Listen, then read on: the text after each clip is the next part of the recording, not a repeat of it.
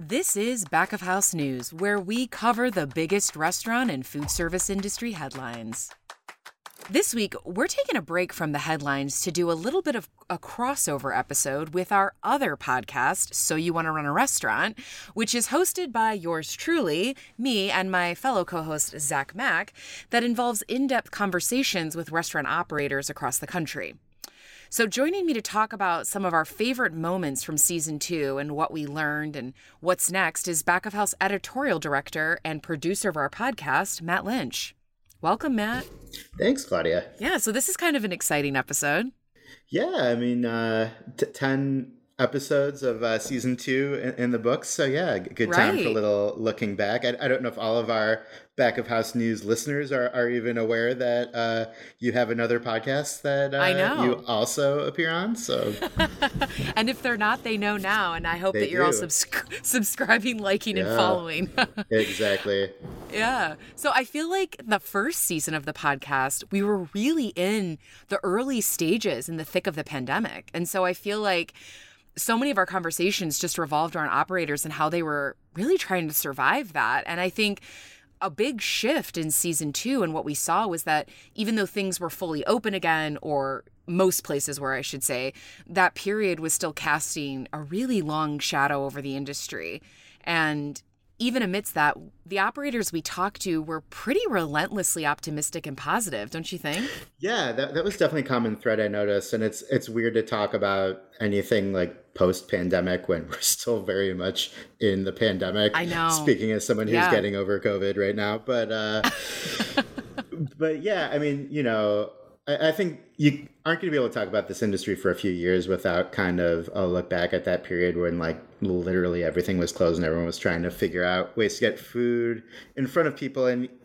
even though that's no longer really the case, things are obviously still really challenging right now with inflation and, and food costs and all the different things operators are still place, facing. But everybody we talk to, I mean, I think it speaks to the type of person this industry draws was just like yeah. so excited to talk about their business talk they all had no one was like when we asked about their future plans was like oh i got nothing cooking. Like they all got different oh, ideas oh, right. they're excited to try. I mean our first episode fred castellucci we didn't even know this at the time. He was like oh by the way i'm opening a restaurant today. What are you doing yeah. talking to us? Like don't you have stuff right, to do? right. I feel i think he said that he was on like over 24 hours of a, of a sleepless yeah sl- sleeplessness at that point and we thought i think they and, just and had their friends it. and family the night before or something crazy yeah. like that and yeah it was a a fantastic interview and then yeah and that yeah. kind of enthusiasm and that thread just kind of carried uh, from episode to episode. It seemed like. Right.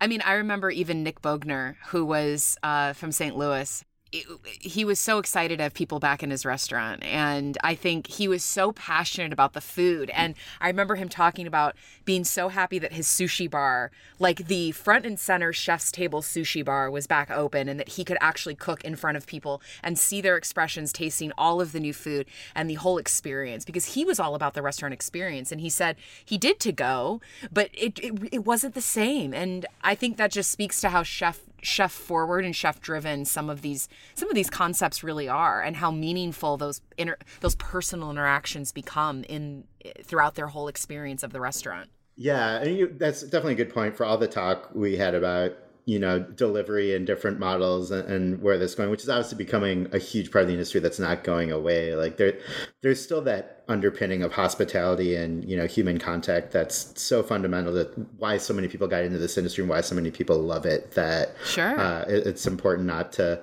lose sight of. And you know even though uh, it doesn't necessarily relate directly to the pandemic because these things both happen. I just another guess. Uh, uh Rodney White, who I, I, mean, his restaurants overcome both a, a, fire and a flood at various points, and I uh, know uh, I couldn't it, believe it, it. It just speaks to like yeah the tremendous resilience in this industry and you know even as as many times as you know I'm I'm steeped in the headlines every day and there's like no shortage of bad news impacting the industry and you know all these warning signs like oh X restaurants are going to close if you know things don't happen, but you know these operators keep persevering and like you know I've, I've I'm still out there having great restaurant experiences myself, and uh, I think you know it's it's important to take a step back and just like you know appreciate the people who who do the work to keep this industry moving. Sometimes I think right. It's inspiring to say the least. It's just it's so inspiring to see their relentless the relentless optimism that they've all that they've all shown. And um, yeah, with Rod in Rodney's case, I told him to call me when the locusts arrive. I mean, come on now. Yeah. but I think another theme that we saw again and again is how important the right culture is as well. I feel mm-hmm. like that conversation came up so many times when it came to a like sustaining that success as a restaurant, as a restaurant group, as a leader of of a restaurant. Absolutely, and uh, I think this I think this conversation has been percolating in the restaurant industry for a while, even prior to the pandemic. Uh, you know, in the early stages of um, Me Too, and that, like that, obviously the food industry with kind of such a male driven kind of chef bro culture for a while that I think the industry is still sure. grappling with.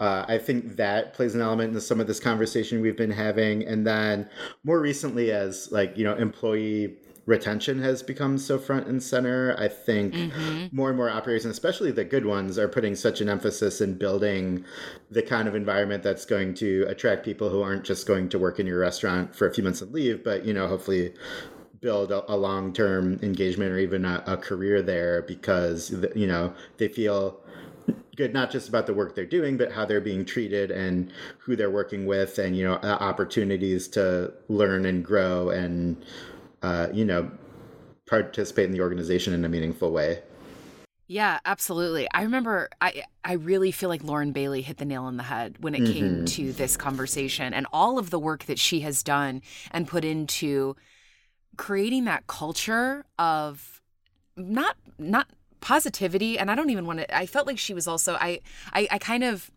sometimes people say that word i think about toxic positivity but mm-hmm. i really felt that she meant she she didn't she wasn't taking it there it right. was really about that positivity and community mm-hmm. um in the sense of I'm going to I'm here to support you and I want like kind of what you were just saying. I want you to feel like this is something that you can grow into and that this isn't just you're a line cook and that's it and then when you're done, you know, we're going to work you to the ground and that's it. Um I felt that in her conversation, and I think if if you're ever if you're looking for an episode in season two to go back to about someone that's created a very interesting culture, go to that one. Yeah, and I loved uh, that you brought up community. I mean, the way she talked about how they you know, when they're scouting a neighborhood location, they look for existing kind of meaningful structures right. within the neighborhood that they can, you know, update and restore, but you know, kind of keep the essence. I I, I want to say her their first location was in an old bank, for example, mm-hmm. kind of like uh, architecturally significant that they preserved. Uh, so, and and I think that plays into culture because I, you know, your employees presumably are on some level part of the the community you're serving so they mm-hmm. i think when you have kind of that level of care about how you're engaging with the community you serve. I think that permeates, you know, your staff and your culture as well.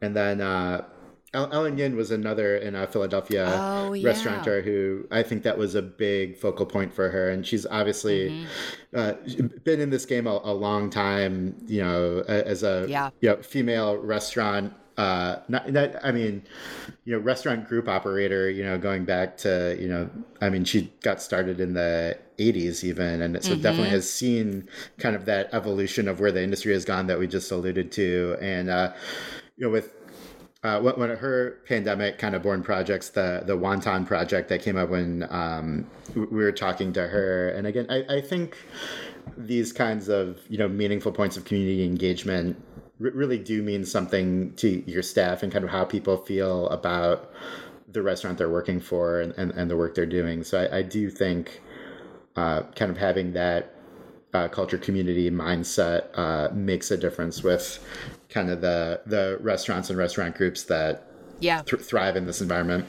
Yeah, I absolutely agree with you, Matt. I also think that we can't talk about this season without talking about the ways that the current environment rewards operators who are pretty tech savvy and willing to innovate and willing to incorporate new ways of doing business um, versus the old pen and paper. Mm-hmm. So I'm thinking about Carlos, for example. He was one of our earlier guests who uh, who had all these robot waiters that said he really it really helped his staff and it put instead of taking the time to actually put someone there to serve it, they're there to interact with the with the guests mm-hmm. in another way, and it freed them up to do other things other than those basic tasks.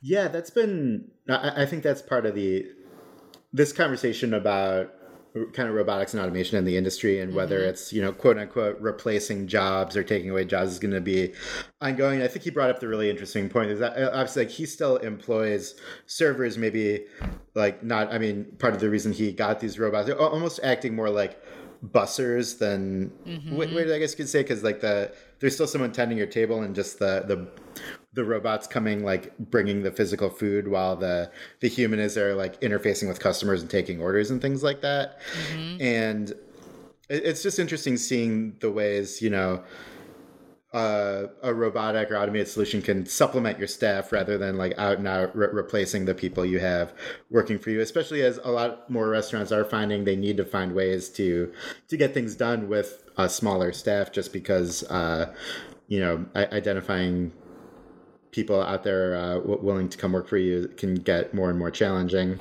Yeah absolutely. I also think about people like kristen barnett and chef jupe who have really focused on ghost kitchens and are really trying to tackle that space and which is a totally different game than I mean it's similar but it's it's different in the sense of you you're you're doing something without that brick and mortar appeal and no one's actually walking by you and it's all virtual and it's all right. digital and so you're having to really put all of this emphasis on the digital marketing side of things so yeah. similar to cynthia as well who yeah who definitely. has you know that was another great episode. So mm-hmm. Cynthia of Laugh of Life Raft Treats, who does the frozen ice cream, that's uh, and and she's really done that all through or maximized her sales, I guess you should say, through Goldbelly.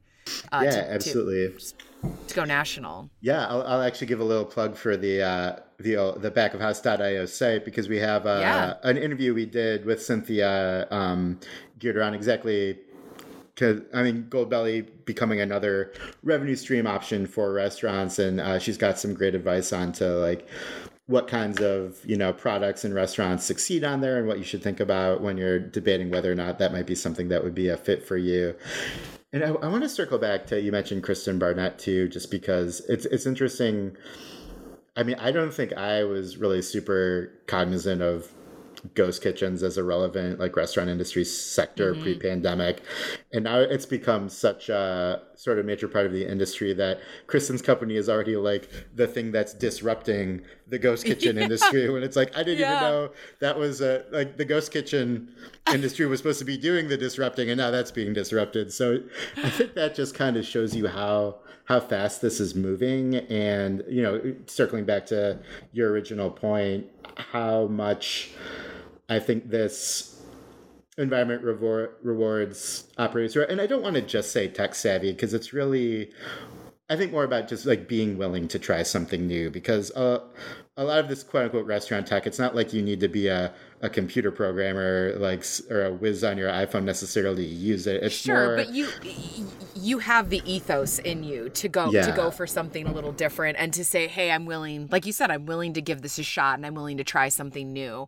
and I'm willing to see if I can get my staff on board and and if it to make my to make it to make it better. I, yeah, I think in, increasingly as this industry moves forward, being being super set in your ways. Uh, well, while there's some great old school restaurants out there that you know do what they do and succeed that way, I think there's increasingly going to be rewards out there for being nimble and being willing to uh, rethink your model constantly. Because I, think it's in most cases going to be not just an advantage, but kind of a necessity. Mm-hmm. Mm-hmm. Absolutely. So I feel like we should talk about what's what's up next. I mean, we've we've we've got season season two on the books, yeah. and I think next we're going to have a mini series in the fall. We are, we are planning a fall mini series. This will be our second mini series. We actually kicked off uh, this the calendar year uh, 2022 of So You Want a Restaurant with a mini series on restaurant tech. Uh, mm-hmm. And I think that this mini series is going to be themed around kind of the future of the restaurant industry. And uh, I won't I won't spoil the specific episode topics, but uh, but yeah, stay so tuned. Look forward to that. And then yeah. um, another another vague uh, non-specific spoilers. I, I, think we will do another holiday episode, which we, we did for the first time. Oh man, I year. can't wait. I um, hope we also do it in October, just so our listeners know a little a little uh, behind the scenes. We filmed we recorded last year's holiday episode.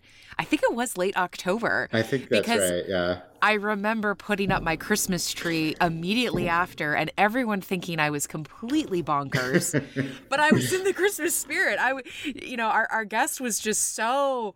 It was all Christmas. Her entire life is Christmas in the run up to to the holiday season that I just I, I was so in the spirit and I said I, I have to put the tree up now. So like my Christmas holiday season lasted long. I feel like decorations in October is becoming like not no one bats an eye anymore. It just it's just going up earlier and earlier. But right, right, exactly. So, and then the third thing would be our third season of So You Want to Run a Restaurant, which will feature our usual conversations with restaurant operators, and new episodes of that should start rolling in early 2023. That is exciting. A third season. My goodness, what a what a what a journey it has been. So, well, I'm looking forward to it. Me so. as well. So, and I know even though he's not here currently, our uh, co-host Zach Mack is also looking forward to it. So, uh, yeah so yeah, uh, I guess yeah. To wrap up, if if you're a Back of House News listener who was not subscribed to So You Want a Restaurant, uh, definitely uh, make that happen. And uh, yeah, yeah. All, all, that exciting stuff we just teased will uh, show up wherever you get your podcasts. So awesome! Thank you, everyone. Until next time. Bye bye.